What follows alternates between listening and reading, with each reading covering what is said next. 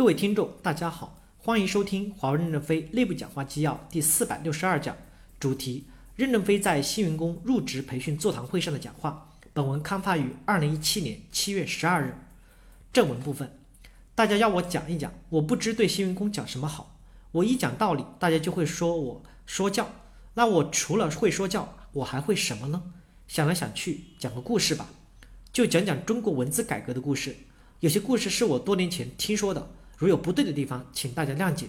说的对的，就给你们年轻人做个引子，你们自己再去认识；不对的地方，就算八卦了，因为我没有时间去核实。一，汉语拼音之父周有光，今年年初，复旦大学教授周有光先生去世。他过一百一十二岁生日的第二天就发病，第三天就去世了。我看了一些关于他的书籍，深有感触。就从周有光的汉字改革说起。周有光是我国著名的语言学家，他早年的专攻经济，近五十岁时才转修为语言学家。抗战时他没钱，带领全家逃难途中写新闻稿来捐除稿费，稿子写多了，对语言产生了兴趣。抗战胜利后，周有光被新华银行派往欧洲工作，他发现欧洲人对字母学很重视，于是买了许多字母学的书籍，利用业余时间自学。新中国成立后，周有光受邀。担任汉语拼音方案委员会委员，参与汉语拼音改革方案，为国家做出了重要的贡献，被誉为汉语拼音之父。有些人不服气，认为做出贡献的不止他一人。几千年来，数千文人都在立志改革中国文字和语音的统一，并给汉字注音。现代人发明注音节，还用国际音标注音等等。但到现在为止，汉语拼音是最简明、最方便的。大家不要嫉妒，不要把之父看成唯一。还可以有汉语拼音之爷爷、叔叔和姐姐，很多人都做出了很大的贡献，但也有周有光完成了如足球的临门一脚。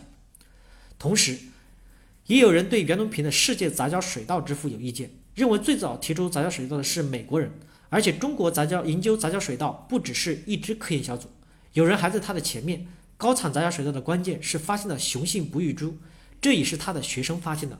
为什么要称他是杂交水稻之父呢？因为袁隆平在研究中攻克了制种关，摸索总结制种技术成功，给中国产生了大量的粮食。从产粮食这个角度来看，他应该是杂交水稻之父。人类社会就是这样在混沌中摸索出来的。历史上还有很多的科学家，即使没有做出太多的成绩，也是伟大的。不要追求什么原创发明、自主创新，站在前人的肩膀上做出成绩才是伟大的。今天你们很聪明，因为前人的智慧结晶传授给了你们。屠呦呦从植物中提取了青蒿素，是抗裂新药青蒿素的第一发明人，获得了诺贝尔奖。这也不是他的原创发明，屠呦呦说是从古书上看来的。他领导科研组系统整理历代医籍本草，收集两千多种方药，归纳编创成抗裂方药集，又从中选出两百多处方多方药，以现代科学的组织筛选，用乙醚从青蒿中提取青蒿素，不断的改进提取方法。终于在一九七一年发现了青蒿素，因此原创发明、自主创新这些名词在哲学上有局限性。希望新员工有开放的心态，站在前人的肩膀上前进，哪怕只前进一毫米也是功勋。如果总说从头做起，那是耗费公司投资，应该降级。第二部分，汉字的两次危机。第一次危机是清末民初社会现代转型时期，晚清半封建半殖民地时期，人们思想落后。如果有人去给农民照相，他还会拿棍子打你，认为把他的灵魂拿走了。洋务运动失败后，知识分子开始反思，文言文的表述复杂，无法普及民众。当时欧洲的莎士比亚文学、音乐、绘画兴起，其实对欧洲是一场哲学的洗礼，通过哲学统一人们对事物的认识。所以欧洲的文化素质较高，促进了工业革命取得成功。俄罗斯叶卡捷琳娜二世执政期间，大量引进西方的绘画、音乐、舞蹈和哲学。对旧文化是一种冲击，也是一种解放。所以，俄罗斯率先工业化，比当时的慈禧太后执政的清朝发展的更快。俄罗斯修了东西向的铁路，我们就有了《爱辉条约》的耻辱。